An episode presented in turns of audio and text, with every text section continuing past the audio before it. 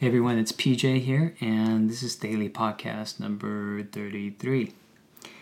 Uh, today I'm going to continue from uh, yesterday's discussion on pressing into the Sabbath and um, want to give you a couple more practical things uh, that you can consider taking up in order to uh, actually exercise uh, Sabbath rest. And once again, we're talking about the practice of it, but um, it's really important that you understand the principles of it as well. And so I would really refer you back to our previous Sunday's message on uh, God's story of rest for the principle of Sabbath rest from the Bible, from Genesis to Revelation, and and then thereafter, as an application of that, and as a response to that, um, press into exercising and actually practicing um, Sabbath rest. So, yesterday we talked about uh, seeking time for pure inactivity and also for non vocational activity. And today, um, I want to just give you a couple more things to consider as you try to press into Sabbath rest. One uh, additional thing we can consider is this whether you are uh, an introvert or an extrovert.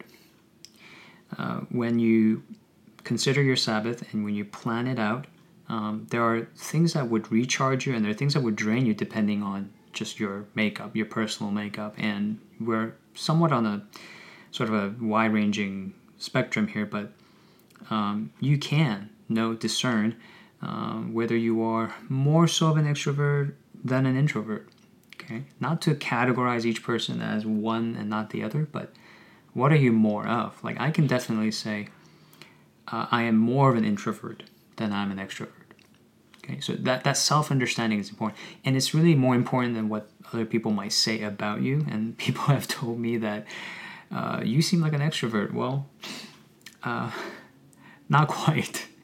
Um, I definitely need my uh, time alone to in order to recharge. And sometimes, even though I really enjoy being around people, uh, that I find to be draining as well. So that self understanding and self assessment can really help you determine how you plan out your Sabbath rest, that precious time that you really fight for and set aside apart from uh, essential work or essential relationships.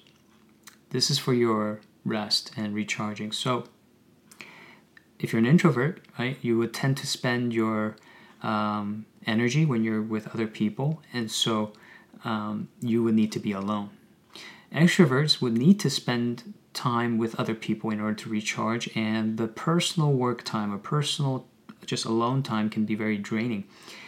Um, so try to um, strike that balance and pursue what it is that truly recharges you, and not what other people are doing to recharge, but what would really help you personally recharge.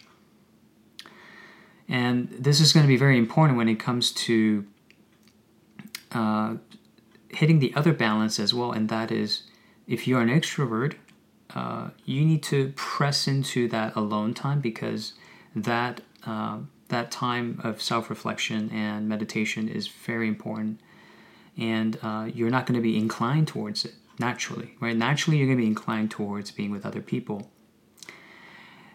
Whereas if you're an introvert, you're going to be inclined to be alone and you're not going to be drawn to being with other people. Your weakness will be in plugging yourself in, in communal life. And so you need to kind of put yourself out there sometimes to have a balanced life.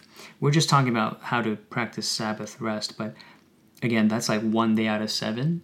And the other six days, we need to also be able to strike a balance between um, being alone, being with others, um, community building uh, versus um, uh, investing into that that alone time.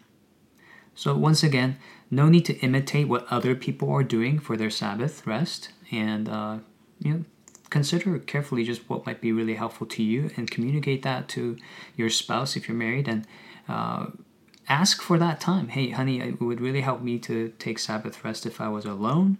It would really help me if we were spending time together or if I was spending time with my friends.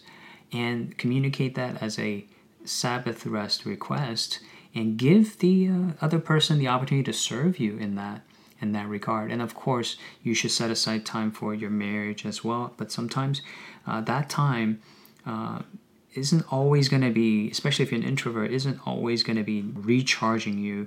Uh, it takes a lot of intentionality sometimes to be there. And although it's a very worthy investment, it may not give you that Sabbath rest. I think one very important thing that husband and wife, wives can discuss is what's something we can do together that's restful for us both. And then press into that rest time together and enjoy Sabbath rest together. So um, have that conversation uh, if possible, and try to try to exercise that. Try to see if you can set aside the time just for the two of you to practice Sabbath rest. Again, something that will be restful for both of you. Um, understanding that you know there are going to be a ton of other things that you do together that's not going to be restful for both of you. It's going to be a sacrifice for one of you, and that's something that comes with marriage territory, sacrificing for one another. So that's one thing to really consider, whether you're an introvert or an extrovert. Now, uh, here's another thing, uh, and we already alluded to this, but when it comes to family time, um, it's really important to be honest about the fact that family time is not always going to be restful. And as essential as it is, and it's important, and you ought to set aside time for that, just as you ought to set aside time for your marriage. You need to be careful not to let your Sabbath rest just be taken up by your responsibilities as parents or your responsibility to your spouse. Uh, these are not responsibilities you can ever neglect. At the same time, you need to understand they're not always meant for your rest. These are duties and responsibilities and some things that we should be delight, delighted to do, delighted to serve, right? As Christ loved the, the, the church, we should love our spouse and we should honor one another. Uh, but it takes work, it's, it's sacrificial work. And Jesus himself, therefore, had to remove himself and find moments of solitude. So if you are uh, finding yourself really tired when you're with kids, you know, uh, chances are you have that introverted side and you really need time uh, away from your children. And keep that balance uh, between uh, having fun with them and also resting from them, you know, taking time away from them. And I know that can be really challenging. Um, as a father of three, I can tell you it's really hard to find that time to be alone away from kids uh, and to provide that time for my wife and that's something that you have to again fight for you have to be very proactive here about this uh, why because you know we're seeking ultimately to obey right the, the commandment to keep the sabbath day holy and understanding that this is something that god wired into us from from our very creation from the very beginning god rested to show us here here's how you are supposed to function at least one day out of seven uh, in order to be to be for you to be a complete human being. Uh, six days you shall labor, one day you shall rest. So press into this truth that you are wired for Sabbath rest and you cannot forego that. You cannot neglect that and thrive in any of the other areas that you're seeking to thrive in, right? That's the irony. We're, we're we're saying, I can't rest from parenting, I can't rest from my marriage, I can't rest from work or ministry. But that's really what's going to force a rest upon you when you burn out.